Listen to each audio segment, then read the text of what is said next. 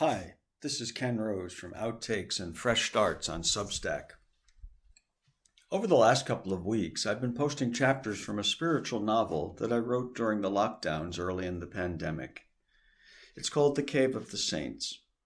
The Cave of the Saints is a guide to practices essential to the spiritual life. Although the language of the practices is new, they are grounded in practices that I've been using for decades and which are inspired by many mystical traditions.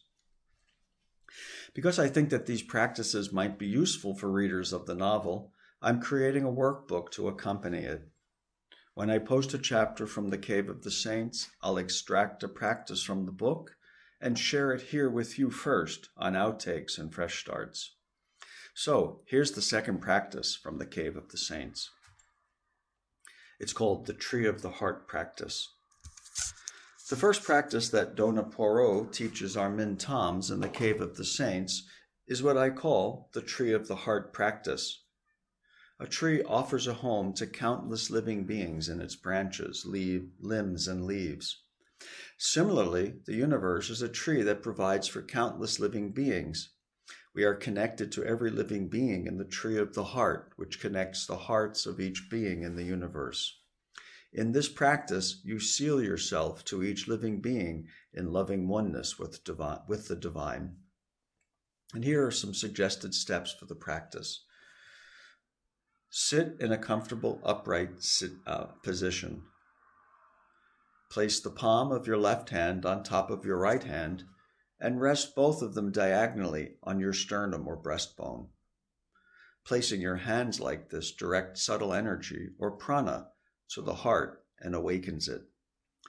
Close your eyes and bring your attention to the center of your chest and visualize your heart as the crossroads of the universe.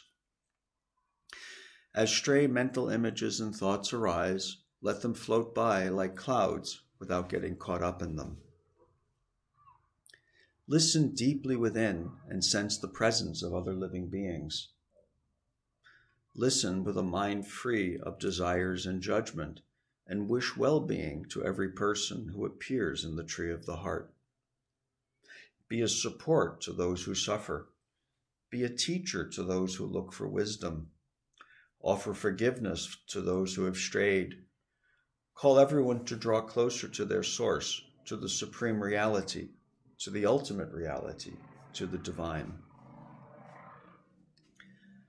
What you might experience uh, Um, in this practice is that as your mind becomes free of thoughts, it may begin to clarify itself like clouds dissolving as they pass toward the horizon. As the mind cleanses, cleanses itself of its everyday concerns, it becomes luminous as if irradiated by sunlight.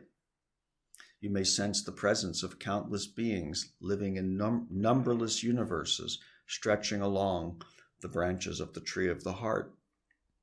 You may also sense the peaceful presence of helping deities and saints who abide in a subtle realm of light, appearing as a golden land of eternal summer.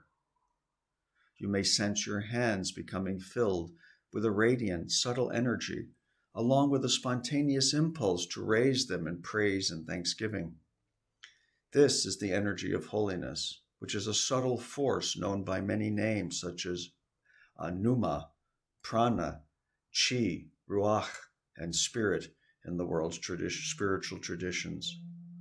You may sense a heart connection to every being in the multi level tree of the heart, and you may sense their countless voices cross talking each other. This is a foretaste of the omniscience of deities, saints, and awakened yogis.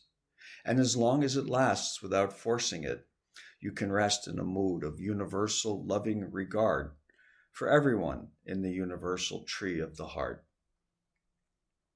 Until next time, be well.